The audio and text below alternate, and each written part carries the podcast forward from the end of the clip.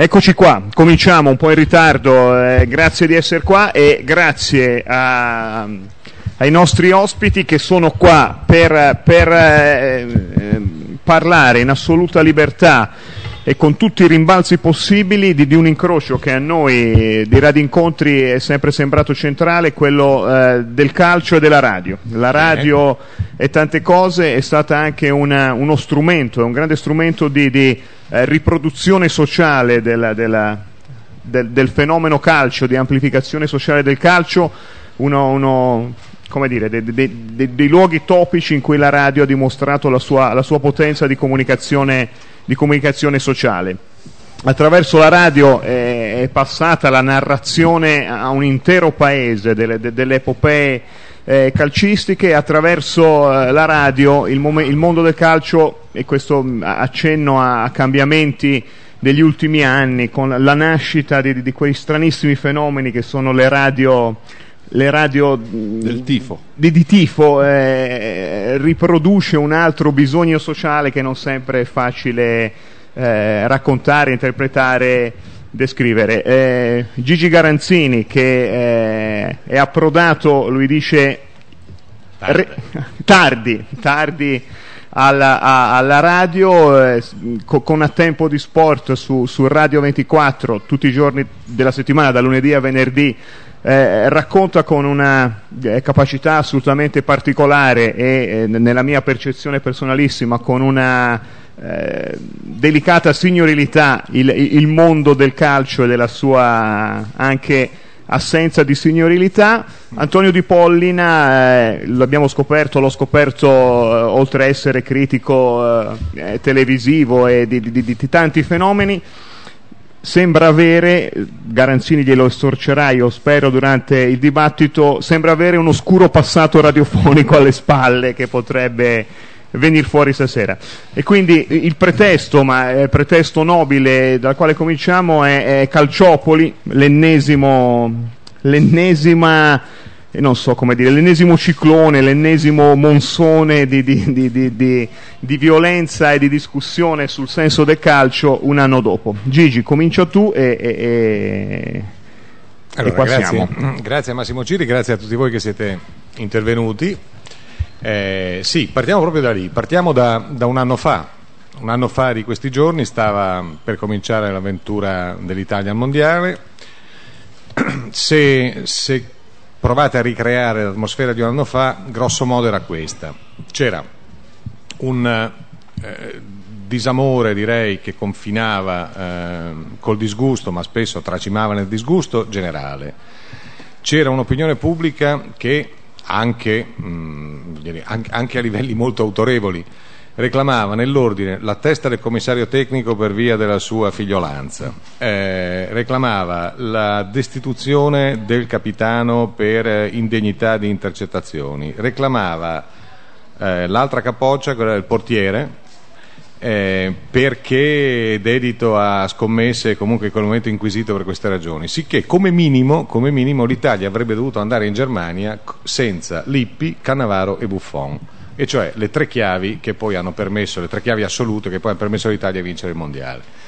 Ora, io credo che se quello fosse accaduto eh, sarebbe stata una grande fortuna per il calcio italiano viaggio un po' sul filo del paradosso, eh? ma eh, fino a un certo punto. Perché? Perché se noi un anno fa, eh, se un anno dopo, pardon, eh, avessimo conservato una minima parte del disgusto che allora ci suscitava tutto quello che è emerse dallo scandalo di Calciopoli, oggi forse avremmo un calcio migliore. È ovvio che non avremo un calcio campione del mondo, perché non sarebbe andata in quella maniera in Germania, ma io penso anche che quel, quel, trionfo tedesco abbia eh, assolutamente rallentato, per non dire azzerato, lo stato d'animo che c'era, che c'era nel paese e che eh, attraversava, era assolutamente trasversale, nel senso che prendeva non soltanto l'intellettuale snob che aveva cominciato per tempo a strillare, sono quelli che in genere quando c'è il mondiale vanno a Capalbio, no? l'anno scorso ci andavano a maggior ragione, erano, più, erano, ancora più sicuri della loro scelta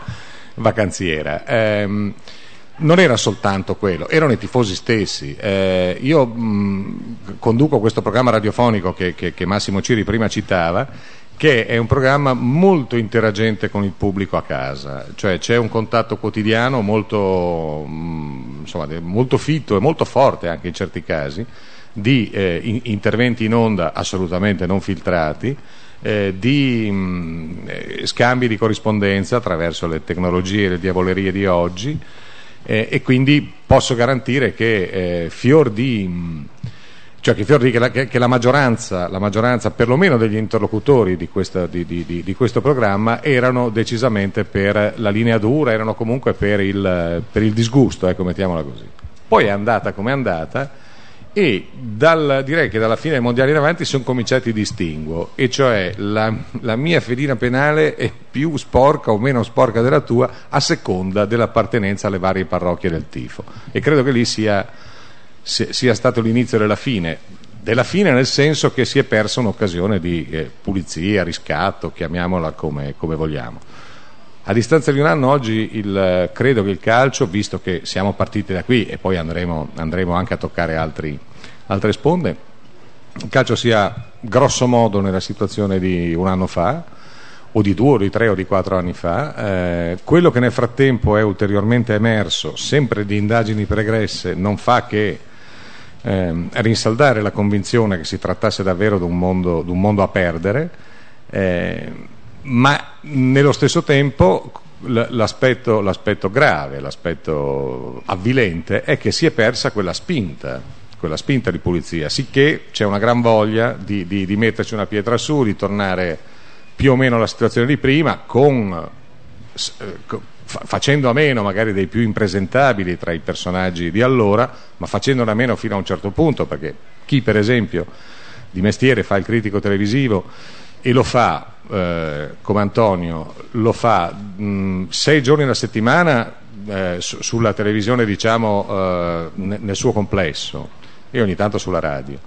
Ma eh, un giorno alla settimana, il lunedì mattina, lo fa pa- sulle pagine sportive di Repubblica e credo che siano imperdibili le, le chicche che, eh, che, riesce a trovare ogni domenica, ma pescando anche abbondantemente nel repertorio settimanale e che danno davvero la, la, la misura insomma, di, di, come la, la, la, la, vergogna sia alle spalle ecco, no? e sia stata superata da questo senso di ma tanto bene o male ci abbiamo messo una pietra sopra anche stavolta. Ora, tutto questo da un punto... Vado avanti ancora? Sì, pezzetto? Sì, poi sì, cedo la palla a lui. Di casa, eh. Esageriamo. Sei il capo. Sì, i, i, piemontesi come me dicono esagerumanen, eh, va, va, tradotto, eh, va verso, venendo verso est, ma insomma. Eh, tutto questo è percepibile, e poi lui ci aiuterà in questo, in questo percorso, è percepibile sia, eh, parliamo di, di, media adesso, cioè parliamo di chi eh, questo disgusto, questo, disgusto questo, questo stato d'animo, ma anche questa situazione la dovrebbe fotografare tenendo conto di quello che è accaduto.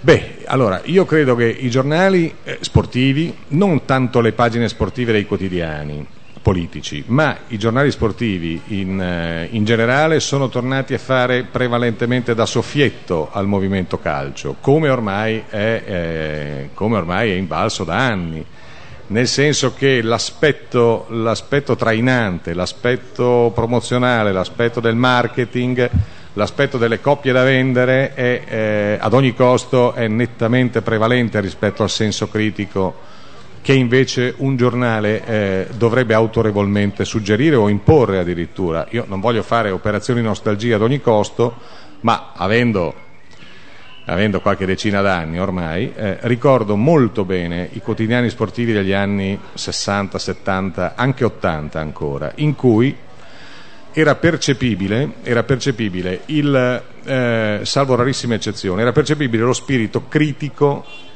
che guidava, che guidava la testata no? e, e, che usciva da, non solo dagli articoli di fondo ma anche dai resoconti, dai racconti, dalle testimonianze. E si percepiva lo sforzo da parte di chi scriveva di eh, trainare il tifoso verso un ragionamento eh, critico che prescindesse dal, dal senso di appartenenza a questa o a quella tribù. Oggi direi che siamo al contrario, siamo eh, sia nella stampa scritta che in quella parlata lo vedremo, ma che in quella, mh, come dire, d'immagine televisiva siamo esattamente al fenomeno opposto e cioè siamo al richiamo ad ogni costo del, del senso d'appartenenza, all'esaltazione del tifo, al, alla cassetta vista attraverso, eh, attraverso, i colori sociali. Ci sono esempi addirittura avvilenti, secondo me, per la professione giornalistica, che sono per esempio tutto sport, quotidiano eh, sportivo torinese, che fa del, cioè, ha fatto del, eh, della vicenda Calciopoli mh, veramente un, qualcosa di secondo me de, deon, deon, deontologicamente molto molto discutibile. Ma questo vale per tanti altri, per tanti altri settori mediatici. Eh, libero a, quotidiano per carità controcorrente quindi eh, certe, certe, scelte provocatorie si capiscono perché fanno parte della linea, della linea anche politica del, del giornale però insomma ha deciso già dallo scorso settembre di dare una tribuna di una pagina intera due volte alla settimana a un personaggio come Luciano Moggi. Ora, che cosa Luciano Moggi possa avere ancora oggi da raccontare in ambito eh, calcistico sportivo, essendo squalificato dalla storia più che dalla cronaca, io sinceramente me lo domando. Eh, evidentemente eh, loro non se lo domandano e, e, credo che anche queste siano operazioni che danno un pochino il senso di come tutto mh, sia, come dire, mh, vada verso fini, che ne so, se commerciali o, o, mm, o contrari ad ogni costo a, a, a, quel po' di rigore, di senso etico che secondo me anche nello sport ci dovrebbe essere. Faccio un inciso, secondo me ci dovrebbe essere per una ragione molto precisa, che è questa.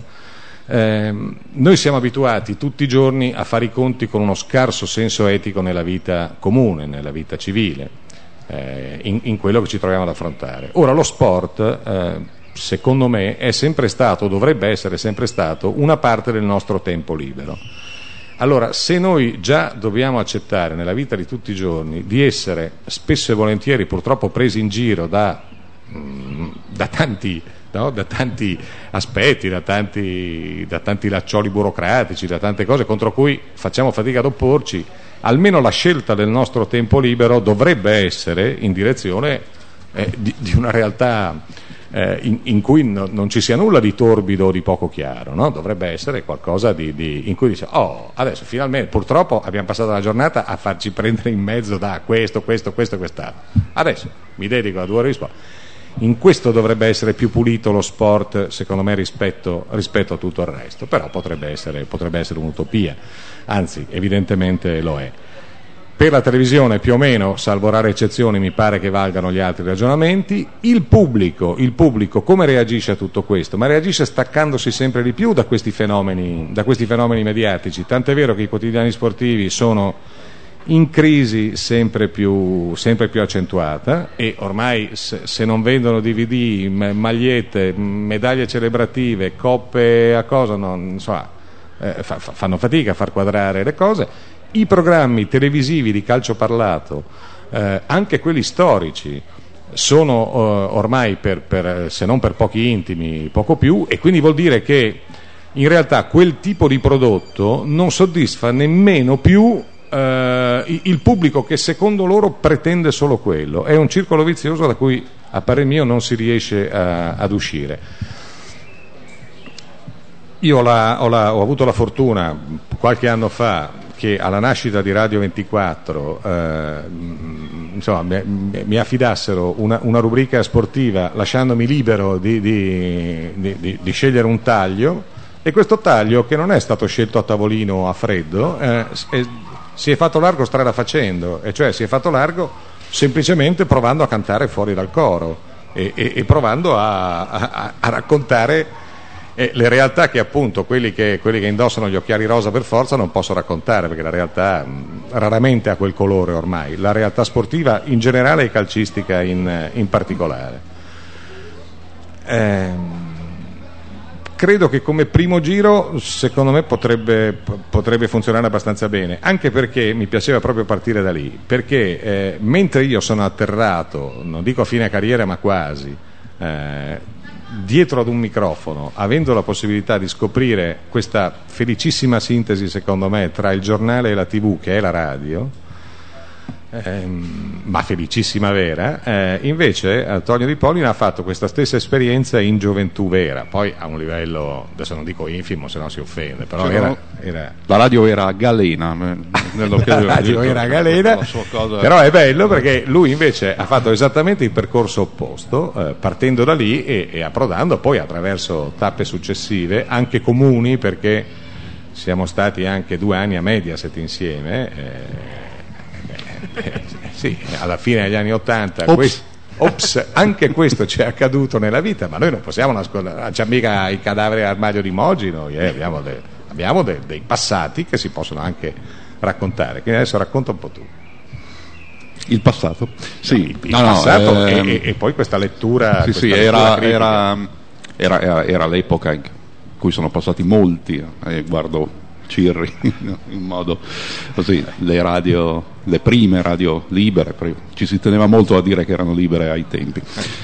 Eh, sì, poi il percorso è andato in altra direzione, però eh, il fare la radio, l'essere a contatto con quello, io la ricordo come una delle cose migliori in assoluto e più eh, eh, boh, belle, ma mm, belle davvero, e non era un fatto di gioventù, era il fatto che eravamo liberi, da- liberi veramente. Potevamo mettere in, mon- in onda Gianni Mura che stava chiamando Ma perché in, no? in tempo reale. No, no, no, non, non mi sembra il caso, non mi sembra il caso perché non sa dove siamo, quindi non vorrei, però è bella come cosa, no? Direi che ci, ci stava in pieno. Dopo gli diremo a che ora ha chiamato e cosa stavamo facendo. Chiedo scusa. E, mm, e quindi, no, no, eh, ottima cosa. A- arrivare e partire parlando di radio, visto che di questo, eh, visto che siamo qui per questo, eh, riguardo al nostro discorso, ci porta a un paio di considerazioni. Prometto brevità, ma eh, Massimo Ciri prima ha citato, per esempio, il, eh, uno dei, dei fenomeni eh, più clamorosi dal mio punto di vista, appunto queste attualmente, queste radio del tifo. Eh, io non so se c'è qualcuno di Roma tra voi o qualcuno che va spesso a Roma o che si trova da passarci. A Roma basta prendere un taxi qualsiasi a qualunque ora del giorno e della notte, soprattutto di notte, e il tassista è regolarmente eh, sintonizzato con una di queste 4-5, credo che siano, eh, radio che sono o della Roma o della Lazio e eh, danno voce ai tifosi e eh, si ascolta in- nel tragitto che bisogna fare una- un campionario di un- umano, di partecipazione, passione eh, in- assolutamente incredibile. Cioè, immaginare che, che, eh, ci siano persone che per tutto il giorno o, per buona parte della giornata stanno attaccate a questa radio di martedì e magari c'è anche stata la nazionale, non si è manco giocato, E e immaginando il calciomercato o eh, mh, cosa è davvero, cioè, mh, se, se vogliamo parlare di, eh, di derive a questo punto, poi vabbè, magari qualche lato positivo a scavare ci, si trova. Il caso limite credo che sia un, un mio amico dirigente d'azienda che, ehm, laziale che torna a Roma un lunedì mattina dopo il derby Ehm, cioè c'era stato il derby la domenica, lui era fuori, torna a Roma, eh, la Lazio ha perso, lui è laziale, sale su un taxi e il tassista è sintonizzato sulla radio dei tifosi laziali e sente cose terrificanti, gente che piange, ma piange davvero, eh, collegata al telefono, oppure urla di rabbia e tutto resto. Questo eh, mio amico, che appunto laziale era dispiaciuto anche lui, anche se non a quei li- livelli, a quel, a quel punto cerca la eh, solidarietà del mm, tassista e dice "Eh, è andata proprio male. E il tassista si gira, sogghigna e dice io sono da Roma ma mi diverto troppo a sentire questi stamattina. Cioè eh, diventa anche il modo per eh, andarci sopra così. Quindi questa come deriva e se ne è già parlato, lo spazio di eh, Gigi Garanzini a Radio 24 tutti i giorni, eh, che io non esito a eh, qualificare come uno dei pochissimi, facciamo così, eh, potrei dire l'unico, spazio dove il calcio viene affrontato nel modo in cui lo affronta Gigi. E questo succede perché Radio 24 glielo, glielo fa fare per il successo che ha, ma soprattutto perché Gigi Garanzini è fatto in questo modo, pensa in questo modo eh, e eh, crede a un mestiere che ancora si può condurre in questo modo. Eh, Gigi ha citato prima quotidiani, eh, che, come tutto sport, che eh, ha- hanno preso la linea, mh, una linea di un certo tipo, per esempio sul fenomeno Calciopoli e sulla eh, Juventus in, in particolare. ehm, io eh, sono assolutamente d'accordo con lui, ma non riesco ad accalorarmi più di tanto o ad arrabbiarmi più di tanto nei, nei confronti eh, di tutto sport quando penso che quella è una normalissima eh, esigenza di marketing semplicemente perché qualcuno deve prendersi il ruolo Uh, rappresentando i molti tifosi, ce ne sono tanti davvero, della Juventus che sono convinti che tutto quello che è successo non doveva su- succedere. Qualcuno magari è convinto che non è successo niente, altri sono convinti che doveva essere così perché era giusto che fosse in quel modo. Uh, questi tifosi cercano una voce, non la trovano da un'altra parte e c'è un mezzo di comunicazione che decide di prendersi quel ruolo e uh, lo porta fino in fondo. È, è, è assoluto marketing come tutto oggi, è, è assoluta scelta di mercato, è assoluto bisogno di riempire un Uh, un vuoto qualunque cosa sia, lasciandosi quindi alle spalle uh, tutto quello che in teoria invece dovrebbe essere uh, il mestiere, le sue regole e così via. Probabilmente cose simili succedono in, in molti altri campi, in molti altri se, settori, e beh, siamo di fronte a questo. Riguardo al tema in sé, lanciato da Gigi Calciopoli, come siamo combinati oggi, lui ha fatto una ricostruzione perfetta di come eh, la vittoria ai mondiali di calcio ha, ha fatto saltare il baraccone all'incontrario di come doveva saltare invece eh, proponendo soprattutto a milioni e milioni di tifosi una cosa che nel calcio eh, e, e, nello sport, ma nel calcio soprattutto è una costante fondamentale ed è lo stupore assoluto di fronte a quello che succede.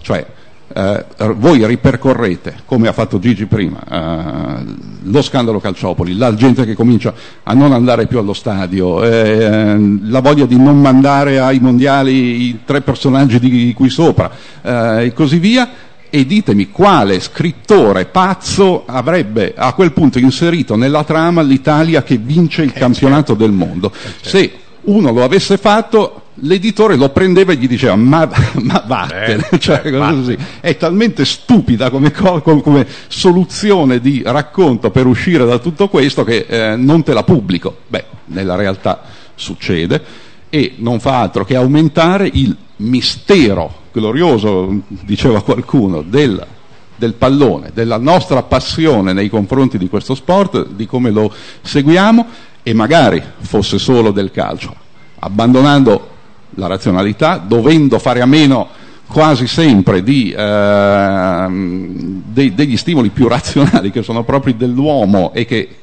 mi porterebbero nel mio caso, per esempio, a, per come la penso, a, non guardare più una partita in vita mia, invece ogni volta che quel pallone viene messo in mezzo siamo comunque lì.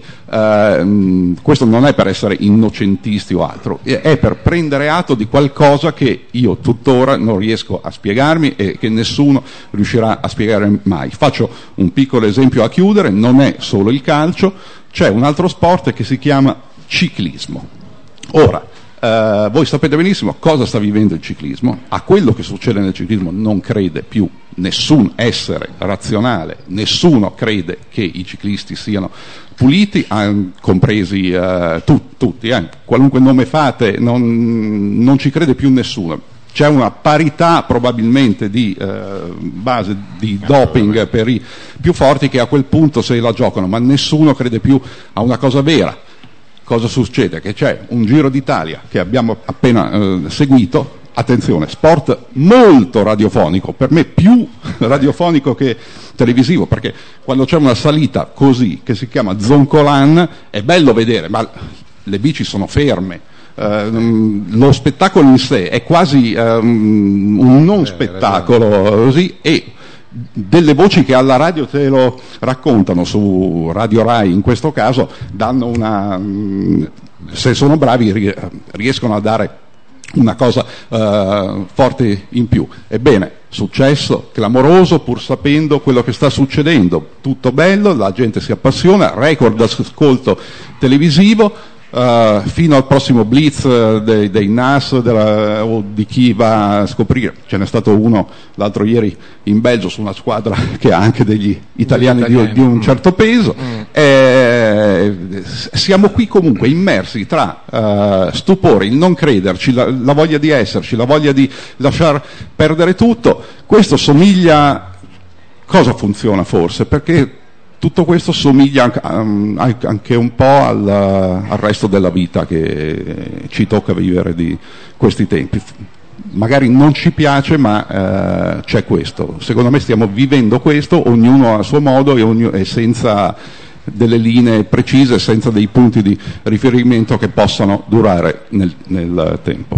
Eh, ma tu hai detto la parola chiave, hai pronunciato la parola chiave di tutto che è la parola passione, secondo me e vale la pena di farci un ragionamento. Eh, dopo aver dato ovviamente il benvenuto a, a Gianni Rivera, perché la staffetta storica, se ricordate, era, era Mazzola Rivera. No, no, è che Ciri ha sentito un dolorino e ha Beh, chiesto il cambio. Eh, Adesso speriamo che non sia niente di grave. A Renzo Ceresa lo verifichiamo. Verifichiamo subito. Cioè, quindi lui è quello dei sei minuti soli. No? Lui, lui, fa gli ultimi sei minuti. No, no, no. Cioè, tutta sta gente non stiamo a sei minuti. Anche perché poi ci sarà spazio, io credo, per, per, per, per qualche conversazione, mi auguro, se vi, fa, se vi fa piacere. La parola chiave è passione l'ha detto, mi, ha rubato la idea, come diceva un antico allenatore italiano, che, anzi argentino d'origine, che è Pesaula. E, e rubato l'idea perché il, il, il parallelo col ciclismo, cioè il, il, ragionamento sul ciclismo è assolutamente paradigmatico. Non ci crede più nessuno, ma sono in 100.000 più o meno, eh, non so più chi li ha contati, ma insomma erano proprio tanti. Sullo Zoncolan sono numero sterminato su, su, tutte le salite di, di, d'Italia e di Francia, perché per, per il tour lo, il discorso è lo stesso, anzi forse anche superiore. Gli ordini d'arrivo che noi leggiamo alla fine della tappa, quelli che mettono la maglia rosa, ma sì, si fa fidarsi, no? perché poi nelle ultime edizioni abbiamo visto come è andata a finire, però la passione popolare è tale che basta entrare in un, in un locale pubblico di, di città o più ancora di provincia e se non si sente parlare, ma non soltanto il lunedì, eh, se non si sente parlare di calcio, si sente parlare di ciclismo spesso, anche al di fuori di quei 20 giorni del, del Giro d'Italia. Ora io credo che sia proprio per rispetto di questa passione popolare che eh, chi di noi, chi di noi non, non, si è intruppato per tempo tra quelli che eh, il calcio è marketing, il calcio è proporzione, il calcio è marchetta magari che fa che è più realistico che non marketing, ad ogni costo. Chi di noi non si è truppato per tempo deve provare nel suo piccolo, nel suo ambito, per quello che può fare, a mica educare le masse, perché sarebbe un compito assolutamente improponibile, poi soprattutto gli educatori di masse non, non è un grande riferimento nemmeno storico. No, ma semplicemente a provare a, a pungolare e a tenere vivo lo spirito critico, lo spirito anche che presuppone il, il rispetto di se stessi, io, io credo. Allora, leggere come, come, è capitato, il giorno che io, io non ce l'ho con Moggi, eh, sia ben chiaro, è, è, è, è, evidente però che è il paradigma di qualcosa lui, no? Cioè, facciamo due o tre casi, o tre casi eh, incredibili secondo me che sono accaduti nel, nel, negli ultimi mesi. Io ne prendo due. Uno è quello della, della candidatura italiana per, per, gli europei del 2012, eh, persi contro Ucraina e, e Polonia e lo stupore per, per questo che sembrava da parte dell'organizzazione europea calcistica, sembrava un atto dovuto, lo stupore, quasi il... Eh, sì, ma quasi un orgoglio ferito no? per, eh, per, il fatto che l'hanno dato ad altri. Poi uno va a documentarsi e al di là di, de, de, di tutto quello che già c'era di oggettivo, no? al di là dei fatti, che eh, sconsigliavano assolutamente eh, l'assegnazione di una candidatura ad, ad un paese come, ridotto come l'Italia da un punto di vista calcistico organizzativo. C'era un altro fatto formale che comunque in quei consessi eh, qualcosina significa, e cioè che il nostro rappresentante eh, presso l'UEFA si chiama tuttora Franco Carraro Ora, è un altro di quei personaggi che, per carità, anche la Corte dei Conti l'altro giorno ha non riabilitato, ma ha considerato non passivo, perché poi anche lì, da come mettono le notizie, no? qualcuno dice la Corte dei Conti eh, so, perdona Carraro, o comunque Carraro e la Corte dei Conti, eh, tutto, insomma, il taglio era questo. Come se ci fosse stata una riabilitazione del personaggio. La riabilitazione che non esiste, nel senso che la, la vicenda grosso modo era questa. La Corte dei Conti a un certo punto si era chiesta se non era il caso di provare a rivalersi dal punto di vista economico sui personaggi che avevano firmato il disastro. E quindi c'era il rischio che Carraro, veni- Carraro e altri, ma lui in prima persona, venissero citati in giudizio per eh, alcune decine di milioni di euro di cose. La Corte dei Conti ha deciso che questa mossa non è ammissibile, ma questa non è una rivalutazione di Carraro. In compenso, questo personaggio che ha gestito il calcio italiano negli ultimi 20-30 anni circa è tuttora il nostro rappresentante nell'ambito europeo dell'UEFA. Ora, può darsi che non sia la persona più presentabile da esportare, no? visto, visto, qualcosina che è successo in Italia. Questo è uno. Eh, vogliamo prenderla sempre tornando al nostro amico di prima? Bene, il giorno 19 settembre del 2006, eh, quindi 3-4 mesi, mesi, dopo lo scandalo, due mesi dopo il mondiale, eh, vi dicevo prima di, di, di, questo quotidiano che offre una collaborazione a, a Moggi, cioè, ormai è, è, passato del tempo, no? evidentemente, vediamo, vediamo, facciamoci, questo, facciamoci questo atto controcorrente e ingaggiamo questo tale. E questo tale scrive, scrive, era la sua prima rubrica, e scrive un, un lungo editoriale che si conclude così. E per ultimo, lo ricordo a memoria perché campassi mille anni, e per ultimo gli arbitri. Questo era l'ultimo capoverso di questa colonnata di... E per ultimo gli arbitri. Lasciateli liberi, lasciateli andare sereni sul terreno di gioco. Hanno il diritto di sbagliare. Ora, detto da uno che, in base alle ultime indagini, aveva un movimento telefonico con questi arbitri di circa 30-35 chiamate in andata e ritorno nelle ore immediatamente precedenti e magari successive alle partite, beh, diciamo che è abbastanza singolare come, no? come, come monito. Da qui la, la, domanda, come conciliare la passione popolare che continua, che resiste imperterrita, che ha ragione lui, la palla a centrocampo, il primo, più la partita è importante ovviamente più cresce, eh, calcio d'inizio e tutti eh, di parte, non di parte, eh, comunque sentiamo un fremito, oppure vediamo la strada che si arrampica, adesso l'una rossa magari meno, ma insomma comunque mh, mm, c'è, l'evento, eh, sì, sì, più o meno c'è, il grande evento e tutti sentiamo questa passione che, che bene o male non, non, non, siamo riusciti ad accantonare nonostante eh, abbiamo cercato in tutti i modi di farcela passare. Ecco, provare a conciliarla, ripeto, con qualcosa di più pulito, di più credibile, con, con, con delle, facce, con delle facce nuove.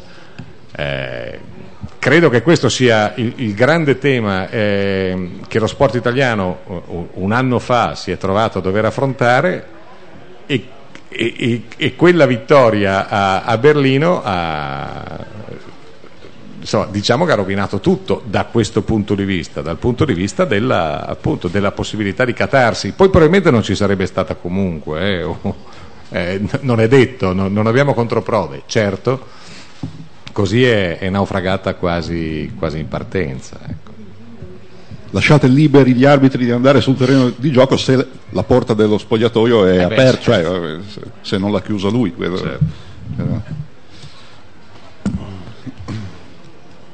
Voi avete già dato libero sfogo alle domande degli astanti o non ancora? Noi abbiamo, abbiamo Siete prudentemente ancora al tavolo?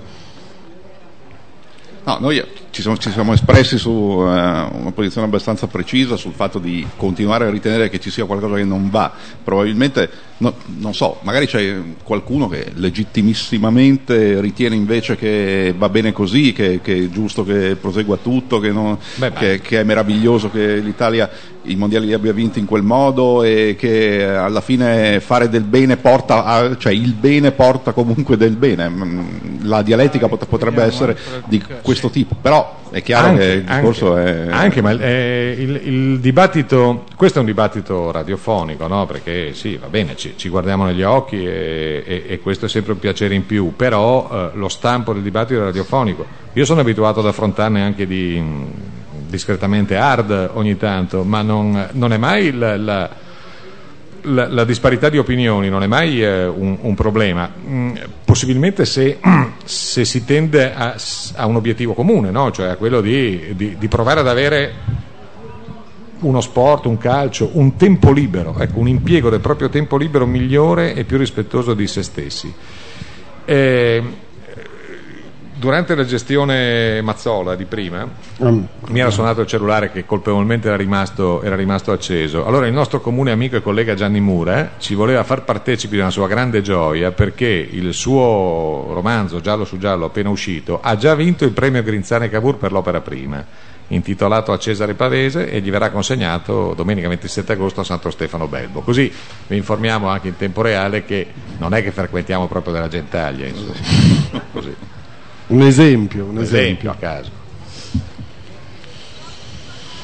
Vabbè, io ero un po' incuriosito di sentire qual era uno dei, dei, dei, possibili dibattiti hard che ti avevano coinvolto per radio, però non vorrei entrare in una zona rossa che No, ar- beh, tipo, ar- no. Che, ar- poi che senso... tipo di ascoltatore, che tipo di tifoso, che tipo di, di sai, intervento. Ci sono ancora, a me ha molto colpito per esempio, un, beh, eh, i Mogiani irriducibili non sono pochi, soprattutto da quando hanno trovato nel quotidiano sportivo torinese, ripeto, una sponda, non dico autorevole, ma certamente una sponda forte, autorevole lo escludo, ma una sponda forte. Ehm, e mi fanno un po' l'effetto di quei, di quei giapponesi che erano rimasti nella giungla, no? che non li avevano, non li avevano informati. Le, l'episodio più eh, curioso, significativo, ma secondo me di alto, veramente di alto profilo per l'intervento del personaggio è stato quando, mm, circa due mesi fa, eh, il vecchio presidente della Juventus, cioè il vecchio Boniperti, che si definiva il centravanti ideale della Juventus di tutti i tempi, a, avendo a fianco due mezze ali che si chiamavano Gianni e Umberto Agnelli, no? questa era la sua auto, autodefinizione. È dovuto intervenire in assemblea, eh, in assemblea di soci alla Juventus, alzando la voce e, e tra l'altro ma veramente tirando fuori, tirando fuori, tutta la sua passione, tutto il suo passato, tutta la sua juventinità integrale per zittire, zittire questi, questi, contestatori, ripeto, d'assemblea che chiedevano la testa dei nuovi amministratori perché secondo loro erano stati troppo morbidi eh, rispetto alle, alle, sanzioni acquisite. Ora, eh, io ho trovato splendida questa cosa perché a parte che Giraudo è sempre stato un tifoso del Torino, eh, e alla Juventus era andato soltanto da manager. A parte che Moggi eh, credo che, come tutti gli operatori commerciali di, di, di una società, sia t- t- tifoso della società per cui lavora in quel momento e che lo paga. Eh, Boniperti su 27 scudetti della Juventus perché erano 29 e poi sono, uh, so, sono, scesi a 27 di questi 27 ne ha firmati 14 o 15 credo 14 eh, da giocatore e da presidente. No? Allora se c'è un uomo che incarna la juventinità assoluta, se eh, tocca a lui, ottantenne, quasi ottantenne, richiamare all'ordine, ma nel senso proprio di, eh, così, di, di, di un'emozione agli affetti, ma anche un'emozione alla ragione, beh, io credo che sia da parte sua un gesto splendido e sia dall'altra parte anche però un, un segnale, segnale d'allarme. Ecco, sì. Ti faccio una domanda io. Quando Beh. lo sport lo raccontava solo la radio, era più pulito? Mm, era più affascinante, era più pulito, più credibile senz'altro, ma anche perché non c'erano le moviotte. Eh, eh, eh, no, io, io credo, credo, che non bisogna mitizzare troppo i tempi andati, eh, o meglio, dal punto di vista del racconto sì, dal punto di vista della cultura sì eh, dal punto di vista del rispetto certamente sì, ma questi erano tutti valori che facevano parte anche della società di allora eh, e quindi credo che lo, di, di, allora, insomma, di, di, tempi andati, senza, senza, arrivare a date precise.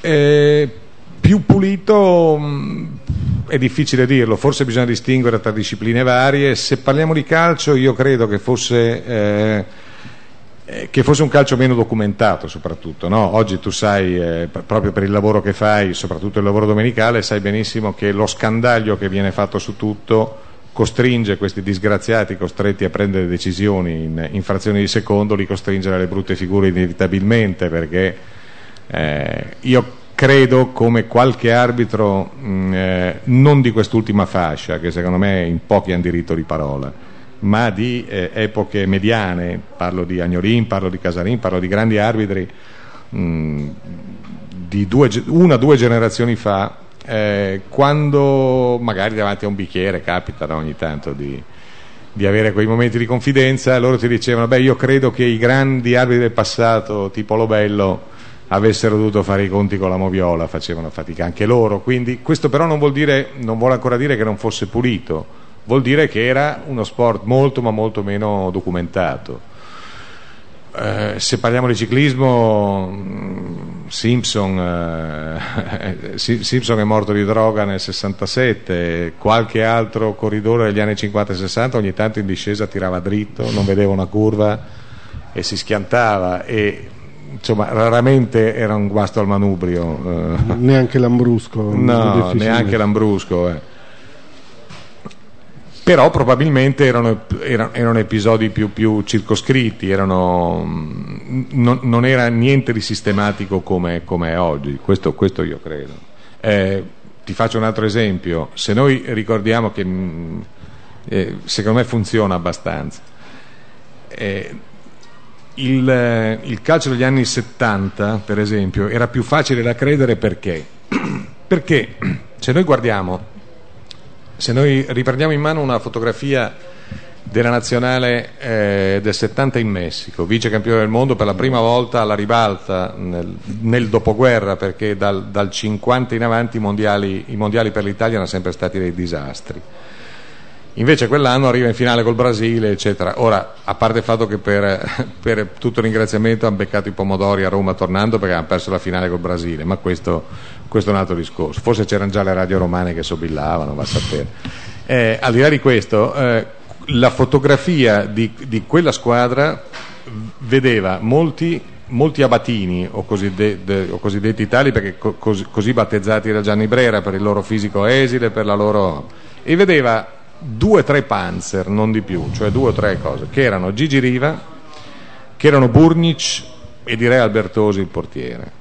Se noi oggi, pur tenendo conto della statura media, di una complessione fisica diversa mh, generale, ma se noi oggi mettessimo in una qualunque squadra di calcio italiana Riva, Burnic e Albertosi, noi credo che gli mettiamo in, in, in, foto, noi li aspettiamo all'uscita, gli mettiamo in mano 10 euro che vadano a, farsi, che vadano a mangiarsi qualcosa, perché farebbero veramente un'impressione, un'impressione di, di, grande povertà mh, strutturale. Sembrerebbero tre impiegati del catasto oggi, ecco, rispetto a medi giocatori di qualsiasi squadra italiana e direi anche estera. E questo magari qualcosa vuol dire Magari vuol dire semplicemente, ripeto, che ci si nutre, ci si alimenta meglio e ci si allena di più. Bah, magari no. Chissà. Chissà, chi può dirlo. Domande. Marco Ordemagni no. di Catesport. Ma qui, più, qui più che altro come ascoltatore di Garanzini e lettore di, di, di Poli. Beh, no. hai, hai detto poco. Eh beh, beh. esatto. Mai, eh, mai contemporaneamente? Però. Mai contemporaneamente, no, raramente contemporaneamente anche perché di solito ascolto Garanzini quando guido, quindi sarebbe Meglio di no, imperdonabile. No, eh, in parte mi riaggancio vol- volentieri a, a, quella finale di Italia-Brasile. Io invito qualcuno, adesso su YouTube fortunatamente si riescono a vedere anche molti filmati quando si vogliono. Mm-hmm. E in quella finale, tra l'altro, era, eh, soprattutto il secondo tempo, ricordiamo che il primo tempo finì 1-1, era palese, vabbè che si giocò in altura, che non, non, si muovevano in campo i nostri, erano immobili, non so cosa Valcareggi aspettasse a fare queste sostituzioni. Eh, vabbè, una, era un altro calcio, eh, però è, è, divertente anche rivedere queste cose. Due considerazioni veloci. Io il ciclismo, allora, tra calcio e ciclismo a, a livello di doping, volevo sapere se particolare Garanzini condivide, io il ciclismo non riesco più a vederlo, cioè perché una volta che so che Pantani è dopato, la sua impresa sportiva vale, direi, da, da 0 a 100 direi vale 2, perché poi il ciclismo è soltanto spingere sui pedali, c'è un po' di tattica. Nel calcio, anche se sapessi che Kakà è dopato, comunque uno, comunque la, il suo gesto atletico mi affascina ancora, e poi comunque il calcio come grande mappatura dell'Italia, del, cioè è perfetto, cioè come metafora più, resta più interessante.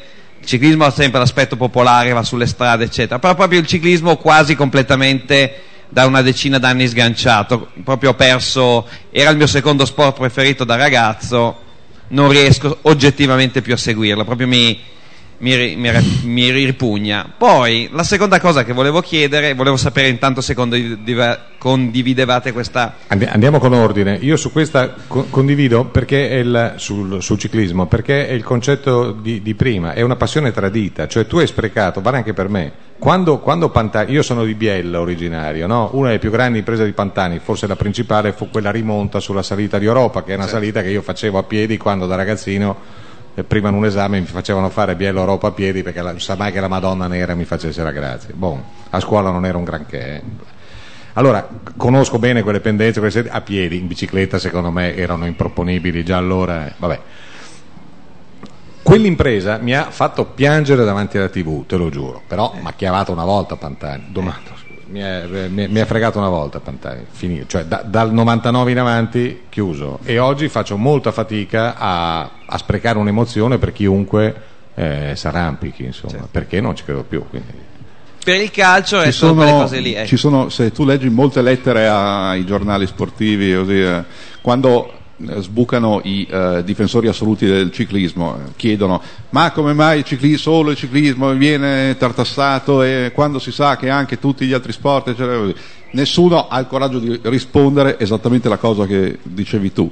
Eh, guardate che nella percezione della gente Uh, il fatto che, che, nel calcio ci sia anche tecnica, inventiva, uh, è uh, forte e quindi il pensare, come dicevi tu, che eh, uno che cacao, chi per lui può essere, può aiutarsi con qualcosa, eh, eh, però poi ci aggiunge il fatto che sa fare una cosa coi piedi che un altro che piglia la stessa cosa non ci riuscirà mai, è, è chiaro che assolve un po' di più, tra virgolette, la cosa sì, sì. nella percezione generale, in, in quello che, comune, che, sì, è, che, è, il comune sentire della cosa. Quindi quello, secondo me, ci sarà sempre. Del resto, eh, ciclismo, atletica, vogliamo parlarne. Mm. Cioè, tecnicamente mm. credo che spettacolarmente la cosa più clamorosa successa negli ultimi vent'anni nello sport sia la famosa finale Ben Johnson, Carlius, sappiamo benissimo perché, ma nel momento in cui lei l'hai vista, però eh, effettivamente dici no, eh, lì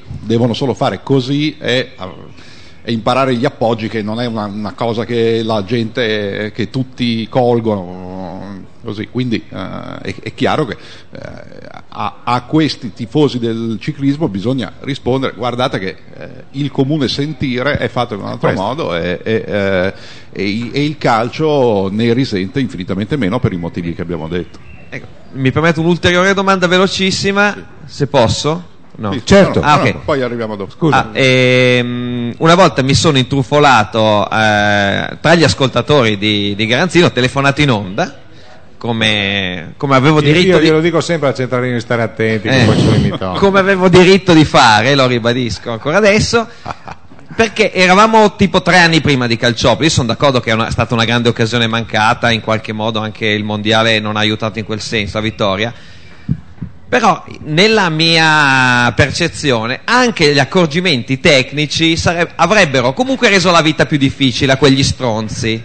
Cioè, quindi, Prego. diciamolo, quindi il, il, tempo reale e anche la moviola, lo so che Biscardi che era dall'altra parte comunque era fautore, però nel, nel, si è visto i- ieri anche nella finale dell'Olimpia, hanno fatto vedere un instant replay, nessuno è successo niente. Quindi io ritengo ancora adesso che eh, in qualsiasi disciplina del mondo, eh, eh, nella, nella, io ho fatto l'esempio, mi ricordo quando telefonai in medicina, se il tuo medico ti dice no, paghiamo senza radiografie perché a me piace all'antica, è più romantico, noi diremmo no.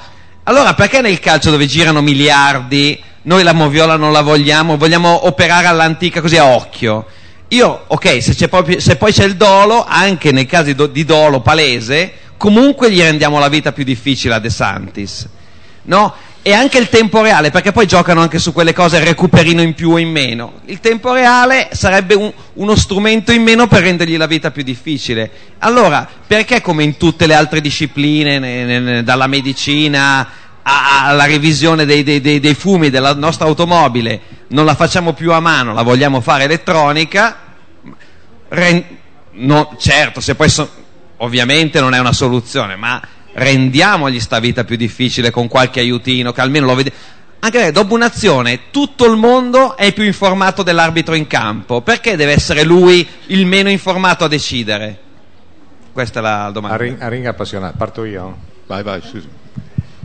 Eri andato in onda tu quel giorno lì, ti ho insultato comunque. No, hai detto, no, hai riso, hai riso, hai detto, povero imbecille. No, no, no. era retropensiero, capisci? No, no, no, no, ma nemmeno questo. Ma io capisco, perché c'è una logica in questo. Però vedi, io a calcio ho anche giocato allora, se, se, De Santis è un disonesto, supponiamo che lo sia, no? E supponiamo che lo siano anche Racalbuto, supponiamo, eh, un'ipotesi che adesso, eh, insomma, in base a certe intercettazioni o cosa, po- potrebbe essere un'ipotesi. L'arbitro disonesto, che magari non ti può più fregare in area, perché ecco, ti frega a metà campo, eh? Ti, ti, interrompe sul più bello, non ti dà il vantaggio quando l'avresti. Guarda, il capolavoro di Bertini in quel Juventus Milan super intercettato che era quello, no? A un certo punto, vistosi perduto dopo aver già fatto alcune cosine, quando parte, partono in 3 contro 1 in contropiede.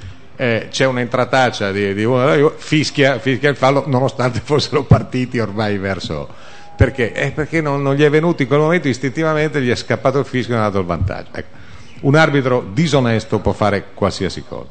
Io credo che eh, occorra agire invece sulla credibilità e la capacità arbitrale e non sulla strumentazione tecnologica per due ragioni. La prima è che se tu hai un arbitro onesto, credibile, no? tu ti fidi e il margine d'errore lo concedi a lui esattamente come a Vieri a un metro alla porta contro la Corea, piuttosto che da una parte. Dall'altro Dall'altro, credimi che per l'esperienza che ho io, e poi qui eh, tu dici la tua da appassionato, lui dice la sua da, da, da, da uomo che mangia pane tv, eccetera, io vedo che nei casi veramente difficili, nei casi veramente controversi, almeno sette casi su dieci, se non otto, sono irrisolvibili dall'occhio elettronico. Non solo, spesso e volentieri l'immagine rallentata e schiacciata ti complica ulteriormente la capacità di valutare. Io credo che se ci fosse a bordo campo un, eh, un giudice di gara che senza vedere replay non ha, non ha, possibilità di rivedere replay e quindi schiacciamenti, rallentamenti e quindi azioni sfalsate perché la, la verità è a velocità reale. Se avesse la possibilità di vedere una volta sola a velocità reale, rivedere forse potrebbe essere una soluzione, forse, ma a quel punto però chiamiamo in causa anche il, il pubblico, perché bisogna fermarsi, bisogna fermarsi, bisogna convincere la gente che il, il, gol che hai dato, faccio per dire, non lo dai più. Te, te, il prossimo Juventus Inter ne vogliamo parlare, se, se segna eh, dimmi, dimmi uno Juventino facciamo che segna all'Inter, manca due minuti alla fine, ma poi l'arbitro chiama l'instant replay e annullano il gol. I, I, morti li conti tu o li conto io? Li conta lui. Vado, li conta lui. Pensa a cosa succede in campo prima con la, con la inciviltà che ha il nostro calcio oggi. Pensa, pensa, dove si mettono le mani questi e le dita negli occhi. Eh. Tu, tu lo vedi come si comportano?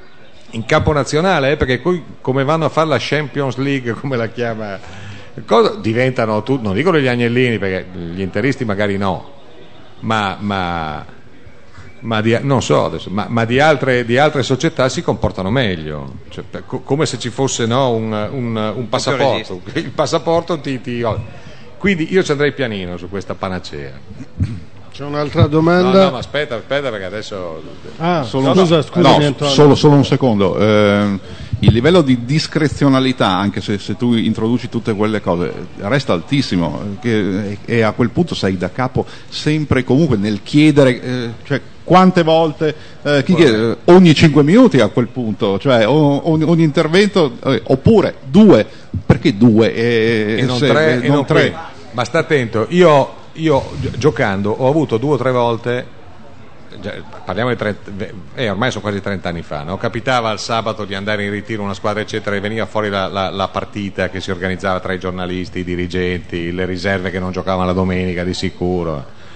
Dirigeva magari un, un giocatore, un gran, prendeva il fischietto, non sbagliavano mai. Io da allora penso che l'unica vera soluzione in ambito professionistico sarebbe fare degli arbitri, cioè a fine carriera i calciatori diventano arbitri.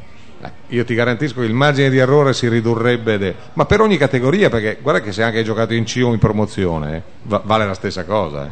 Tu sulla valutazione del fallo, se sei in buona fede, non la sbagli praticamente mai se hai giocato a calcio. Se, se ci sono arbitri in sala, no, no. Ex, ah madonna, allora non posso dirla. Tu fai così un attimo. Se a dirigere e chi, quando si era ragazzi era il più scarso di tutti, gli diceva io dove gioco? Tu fai l'arbitro. Eh, tecnicamente qualche problema in più c'è, adesso non riguarda te. ecco, ecco là. Chiedo scusa. Allora, non posso che non essere d'accordo con Gigi Caranzini, ma in quanto tifoso del Toro direi che... Ah, cioè... ex, io sono, sono una, un, un, ex tifoso del Torino da tanti anni, però eh, l'appartenenza comune di una volta ce l'ho, oggi no. Eh. Sì, in eh. parte condivido anche questo. No, chiedo a Garanzini e a Di Pollina che ne capiscono molto più di me, sono più nel settore perché in Italia, visto che ormai lo sport è assolutamente arrivato a livelli professionistici, inteso come giro anche di soldi, non parlo solo del calcio perché poi di fatto anche il basket e la pallavolo stanno comunque crescendo dal punto di vista intro- non si fa come a questo punto il modello americano che da questo punto di vista eh, è tutto dirottato alla spettacolarizzazione però ha una cosa secondo me estremamente positiva. Cioè gli, alberi, gli arbitri sono dei professionisti cioè sono dei liberi professionisti ingaggiati dalle leghe che possono essere la NHL per quanto riguarda l'hockey piuttosto che la NBA per quanto riguarda il basket, se sbagliano pagano, pagano loro nel senso che non eh, svolgono più la loro attività, esattamente come poi di fatto può succedere per qualsiasi professionista, cioè se io sono eh, un buon eh, medico dentista, eh, se eh, faccio bene il mio lavoro vado avanti. In Italia per quello che è successo nel mondo calcistico non è successo assolutamente così, cioè spesso e volentieri arbitri che palesemente hanno sbagliato e ripetutamente. E qui ho dei miei ex colleghi, nel senso che non ci conosciamo, anch'io sono un ex arbitro, posso garantire che eh, con non c'è nessuno che giocava bene in questa sala. no, io do- giocavo anche discretamente, però l'arbitro mi dava la possibilità di guadagnare più di quanto non guadagnassi nel momento in cui eh, potessi anche diventare un, un, un giocatore eh, così dilettante. Eh, l'arbitro, se è ben allenato, li vede le cose. Le vede, punto e basta. Che sia stato un buon giocatore o un ex giocatore, un mancato giocatore, con l'allenamento, con la posizione, con l'occhio, eh, con l'esperienza, se supportato dai guardialine, soprattutto i guardialine che se sono in linea, se sono ben allenati, vedono tutto quindi il fatto che la gente si arrabbi, e sono d'accordo sul fatto che la tecnologia possa molto poco, in virtù anche del fatto che lo, lo, lo sport del calcio è uno sport di continuità, non è di interruzione, ah, aspettiamo per un quarto d'ora e poi riprendiamo, certo. perché falserebbe le partite. Mi chiedo se effettivamente il professionismo dal punto di vista dell'arbitraggio non potrebbe essere che un miglioramento da questo punto di vista. Io credo che le cose... Eh, se, se una persona è preparata atleticamente ed è preparata tecnicamente tu mi stai dicendo che anche tu hai giocato però, e quindi, eh, o lei mi sta dicendo, perché se ci diamo del lei, ci diamo del tu, diamoci del tu che è più semplice. Tu mi stai dicendo che anche tu hai giocato come ha giocato lui e quindi già il, il gap, ci, ci, sono arbitri, tu lo sai, anche di, di altissimo livello che, che, se gli dai da, da, da calciare un pallone eh, si, eh, si, fa male al piede perché in buca. Eh. Quindi, quindi, quello già, già è un primo parametro. Ma se un arbitro è serio, preparato, credibile, onesto, che sia dilettante o professionista, secondo me non fa quella, quella, enorme, quella enorme, differenza. È ovvio che gli devi dare il, il, delle garanzie professionistiche o semiprofessionistiche tali da consentirgli di, allena, di, di allenarsi e di prepararsi e quindi di avere eh, un'indipendenza economica, se non totale, parziale, per, per quegli anni di carriera, per garantirgli appunto queste possibilità ma io non credo che un professionista non sbagli e un dilettante sì, io credo che una persona per bene non sbaglia, oppure una persona per bene sbaglia, ma gli perdoni volentieri quell'errore. Come, come la perdoni a, a, a, chiunque sbagli se sbaglia in buona fede? Certo, stiamo anche parlando non di gente che opera a cuore aperto, stiamo parlando di uno che dice è fuori gioco di un metro oppure no.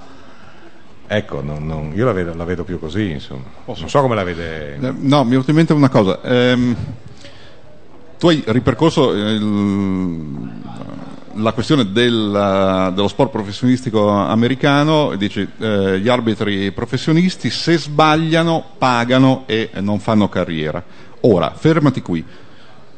Uh, chi sancisce l'errore?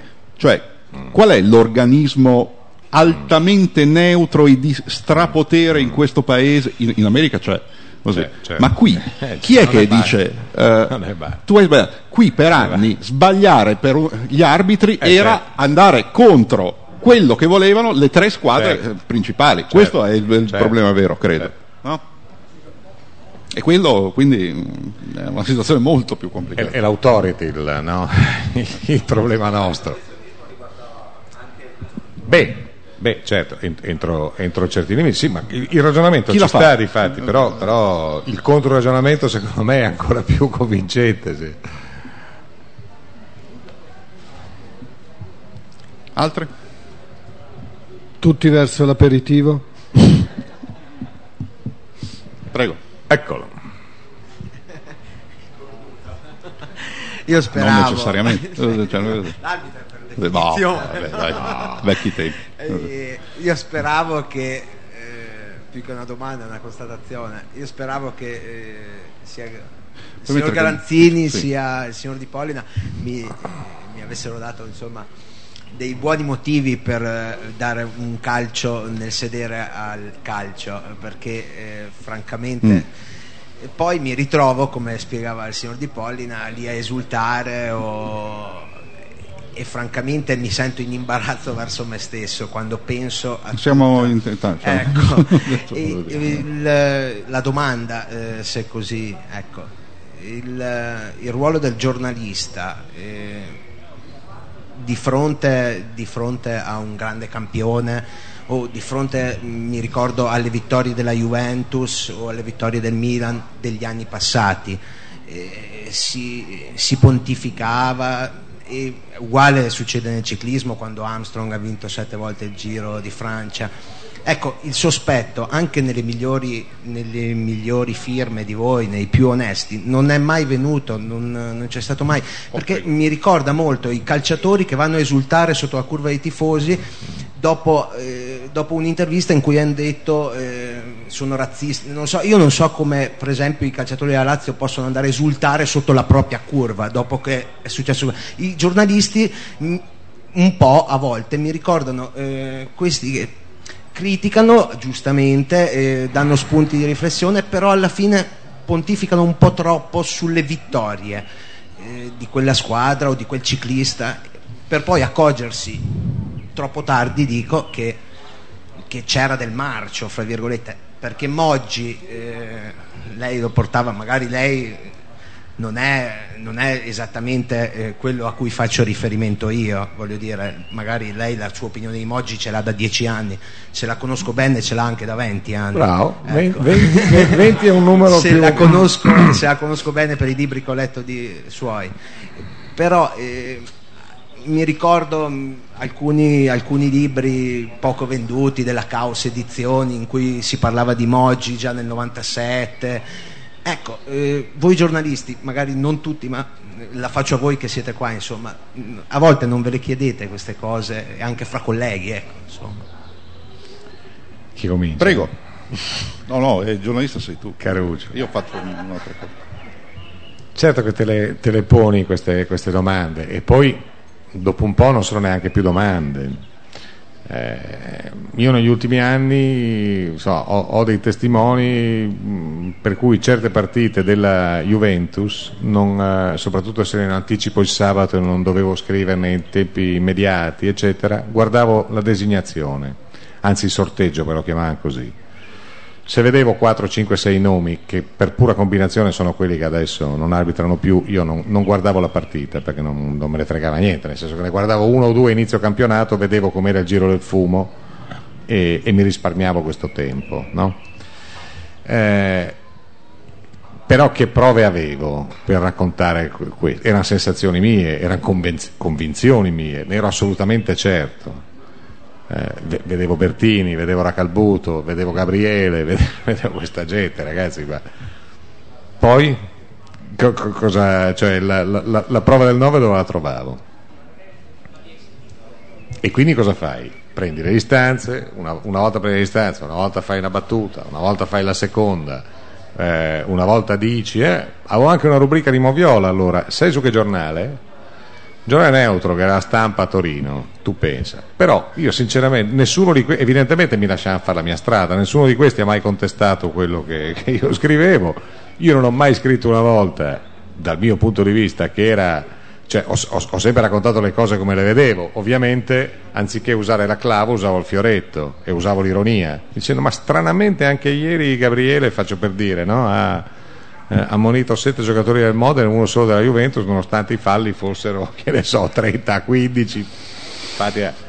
Però eh, è, una, insomma, è, una, china molto, molto scivolosa questa, no? perché forse potremmo oggi raccontare le stesse cose, non tanto in ambito sportivo, ma magari in qualche altro ambito più importante, no? eh, ma poi... La, eh, la, eh,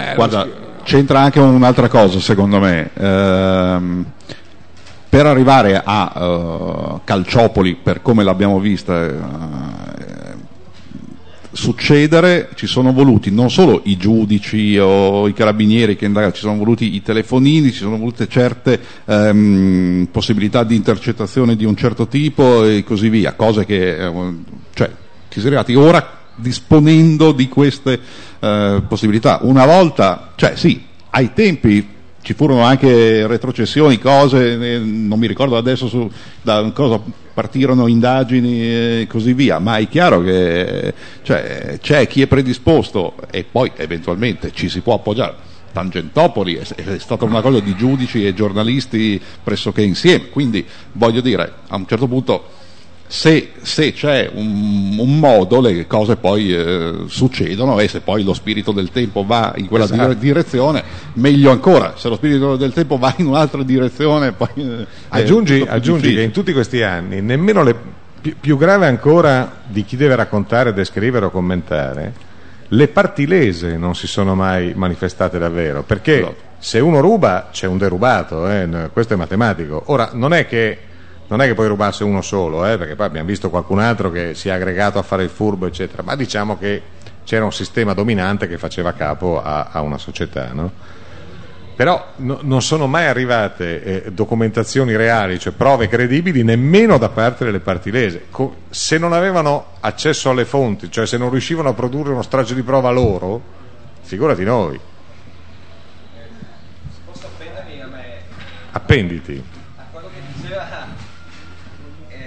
Sì, anche, anch'io per anni facevo lo stesso esercizio di vedere le disegnazioni della Juve e quando c'era io scommettevo alla SNAI eh la, questa è una forma di disincentivo. Se voi avete il serio sospetto che un arbitro sia venduto come io avevo il sospetto che fosse venduto per la Juve Parole io avevo questo sospetto. Io l'ho detto in onda nel 2005 di scommettere sulla Juve quando c'era a Catersport e l'ho fatto. Personalmente ho vinto tranne una volta che hanno pareggiato questo per dire eh, facevo esattamente lo stesso esercizio che. Eh, vedi allora. E lo mandiamo ancora in onda. E, e mi mandano ancora in onda. sì, sì, cioè. Questo che non ci spieghiamo. Non ho detto che fosse venduto, ho detto che, era, che la Juve era fortunata. Era statistica. Era la statistica. statistica. Era una coppiata in qualche modo infatti, di successo. Ciascuno di noi usava degli eufemismi per, per evitare querele, perché poi questa gente eh, in sella non è che fosse poco pericolosa, intendiamoci. Non potevi permetterti di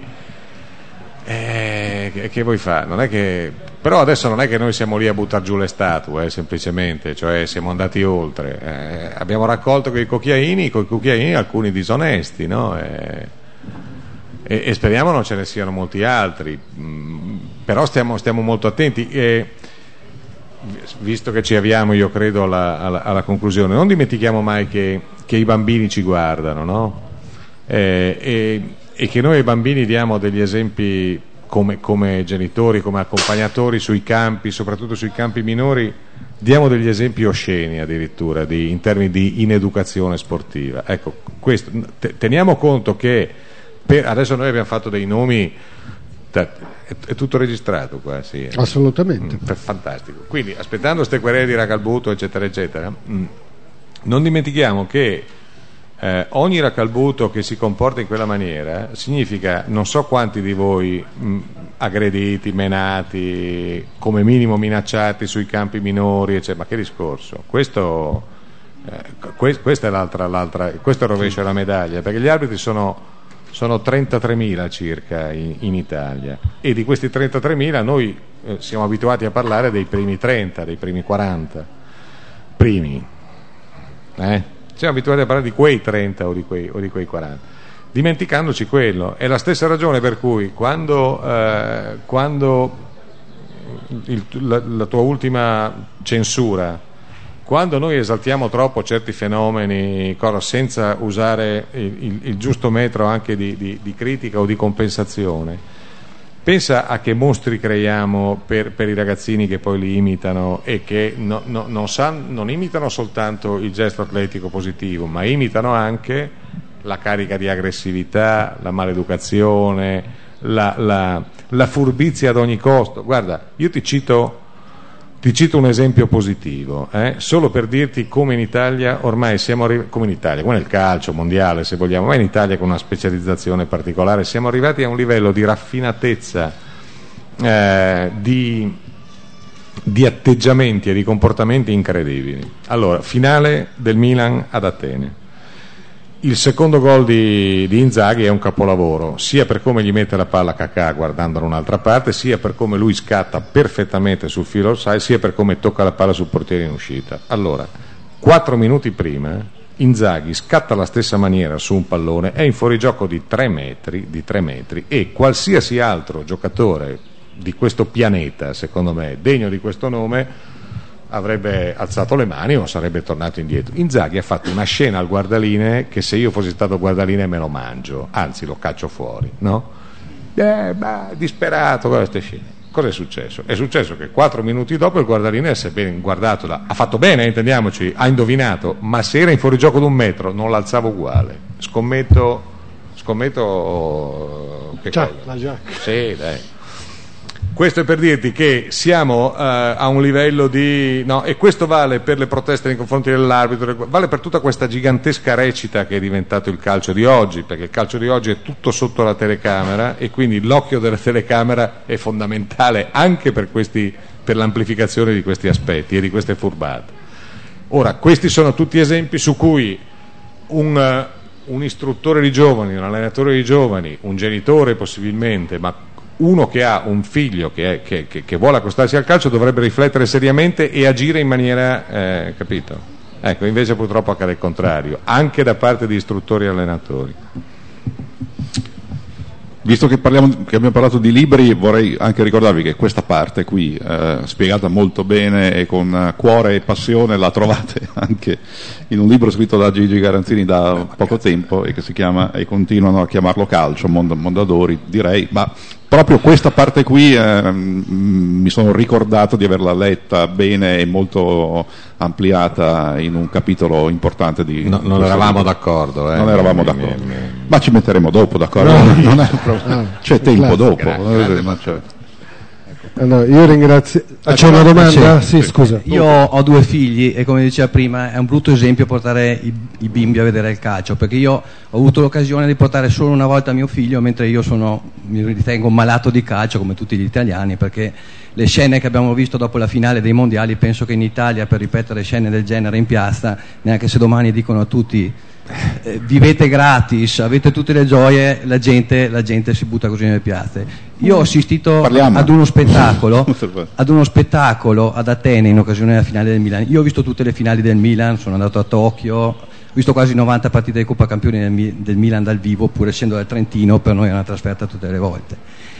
Ad Atene, ad Atene, era invasa da inglesi, c'erano sicuramente più di 50.000 inglesi secondo le statistiche, gente arrivata per vivere l'avvenimento, cosa che per noi eh, è impensabile, è impensabile di cui 20.000 solo hanno avuto accesso alla partita, mentre noi, diciamo, forse 1.000 italiani saranno rimasti fuori dalla partita al massimo.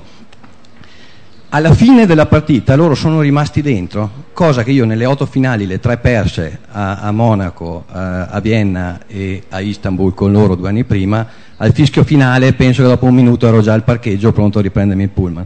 Loro non sono stati dentro, hanno cantato You Never Walk Alone alla loro squadra, hanno battuto le mani a noi quando abbiamo alzato la coppa. Tutta la notte l'ho passata assieme a italiani e soprattutto inglesi che hanno cantato e festeggiato tutta la notte e quando ci incontravano complimenti, complimenti, complimenti. Io non ho visto nessuno screzio. Dopo leggo notizie che l'UEFA dice che i tifosi del Liverpool sono i peggiori d'Europa e tutto. Io vi assicuro che ad Atene aver girato uno spot eh, immagini, questa era l'immagine che avrebbe riavvicinato la gente al calcio, perché noi in Italia, noi in Italia loro avessero perso una semifinale di Coppa Campioni come ha fatto il Manchester a Milano, hanno cantato, hanno ringraziato la squadra. Noi se perdiamo una semifinale di Coppa Campioni, minimo sputi, cambiamo la squadra, ci vorrebbe un cambio generazionale. Forse un po' di colpa ce l'hanno anche i giornalisti e, e posso fare una, una, una, piccola, una pic, piccolo pensiero che ho avuto io. In Italia abbiamo tre giornali sportivi, in Spagna quattro, ad Atene 12, in Inghilterra non ce n'è neanche uno, giornale sportivo solo, cioè ogni giornale ha la sua rubrica sportiva. Mm. Forse è l'eccessiva pressione che viene anche esercitata sulla gente, sul tifoso normale, sul cittadino, da parte che dal lunedì al venerdì è tutto un bombardamento vuoi a Roma, ma è così un po' in tutta Italia, perché se noi andiamo a vedere tutte le, le, trasmissioni gridate che ci sono, ormai non ci fanno vivere, la sconfitta per noi è un dramma, invece dovrebbe essere, come è successo al tifoso del Liverpool, che è arrivato ad Atene, è il coronamento di una vita, di una squadra, arrivare a fare la finale Coppa Campioni, si perde, d'altronde in 90 minuti può succedere, noi l'abbiamo vinta con la Juve ai rigore, è una lotteria, c'è chi per fortuna la vince, la lotteria e chi la perde. A Istanbul abbiamo perso la finale più incredibile della storia del calcio, penso cioè, faccio una parentesi, prima nominava Luna Rossa, da dire come sono tifoso io, che dovrei essere il primo a cambiare, quando sul 3-0 Tronchetti Provera ha detto, beh, anche il Liverpool perdeva sul 3-0, vedrete che forse recuperiamo anche noi. A quel punto lì ho sperato che perdesse 5-0 e ha perso 5-0. Cioè, noi siamo troppo legati al calcio, però mi piacerebbe fra dieci anni andare, come ho visto, famiglie di inglesi, bambini più piccoli, io ho una bambina di 4 anni, uno di 8, bambini di 5-6 anni addormentati all'aeroporto alle 5 la mattina, col papà con la maglia della squadra. Questo è il bello del calcio. Perché noi abbiamo la potenzialità, la gioia di vivere il calcio, ci manca la testa di accettare le sconfitte e di, e di vivere il calcio come una passione popolare, come andare al parco giochi, come andare a Gardaland. È vero. E io apprezzo eh, Garanzini suo, quando, quando, quelle volte che sono in macchina che riesco a sintonizzarmi su Radio 24 a sentire la pacatezza. Un altro giornalista che eh, gustavo nei suoi interventi perché faceva una disamina eh, lineare, almeno quando vedevo era, era, il povero Tosati che lui riusciva a descrivere esattamente senza tanti commenti o tanti, o tanti giri di parole. Io comunque ringrazio, spero che fra un, gio- eh, un, giorno di poter andare allo stadio con mio figlio o che lui potrà portare i suoi figli a vedere partite con la gioia con la quale ho visto gli inglesi andare allo stadio, certo. con la certo. tranquillità loro, perché mi ricordo anche semifinali inglesi fra Chelsea e Liverpool, dove c'erano dei gol irregolari o gol annullati, io non ho visto una polemica. Se fosse successo un derby Milan-Inter o Milan-Juve in semifinale con un gol irregolare o un gol annullato così, penso che in Italia ne avremmo vale, parlato peggio della finanziaria. Grazie. C'è un altro signore. È stata la domanda più lunga del secolo e la risposta più breve del secolo. Eh? Eh, io cerco di fare presto. Io sono presidente del circolo qua della Fraglia Velariva. Uh-huh. E, mh, ho 62 anni. A 21 anni eh, ho lavorato per due anni. Eh, il mio capo, cioè in una società dove il mio capo era Nardino Previdi. Sì. Che poi diventò direttore sportivo della Roma. Brescia, Roma, eccetera. eccetera. Sì. Ora, leggendo le cronache negli ultimi tempi, io vi dico, dopo due anni di lavoro, facevamo un altro lavoro, ma lui era già rampante nel mondo del calcio. Dopo due anni di lavoro con lui ho smesso di interessarmi di calcio, se non obbligatoriamente quando si accende la televisione che si sente parlare di Moggi piuttosto che della nazionale, in quei casi non si può fare a meno di, di ascoltare. ascoltare. Però nessuna novità.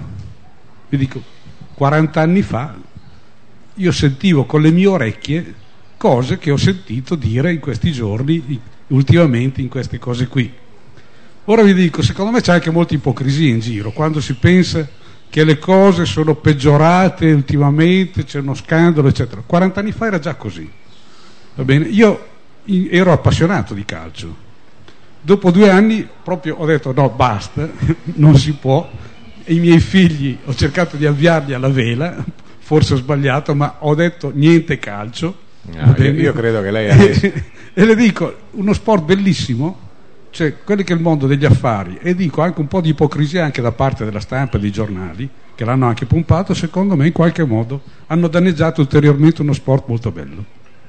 Sì, io credo che lei avesse un osservatorio privilegiato, allora, privilegiato nel senso appunto che, che era a, a, sì, a, a, contatto molto stretto no? con, con, un, eh, eh, con, un, direttore sportivo che poi spesso e volentieri è un sensale no? e, è, è, un mediatore di, di, di cose io non, non, non, non, so quali sono gli episodi, non posso sapere, ma non voglio neanche sapere gli episodi. Però voglio dire, se, se parliamo di robine di fine stagione, di compravendite di giocatori, eccetera, il calcio non, è mai molto cambiato. Eh.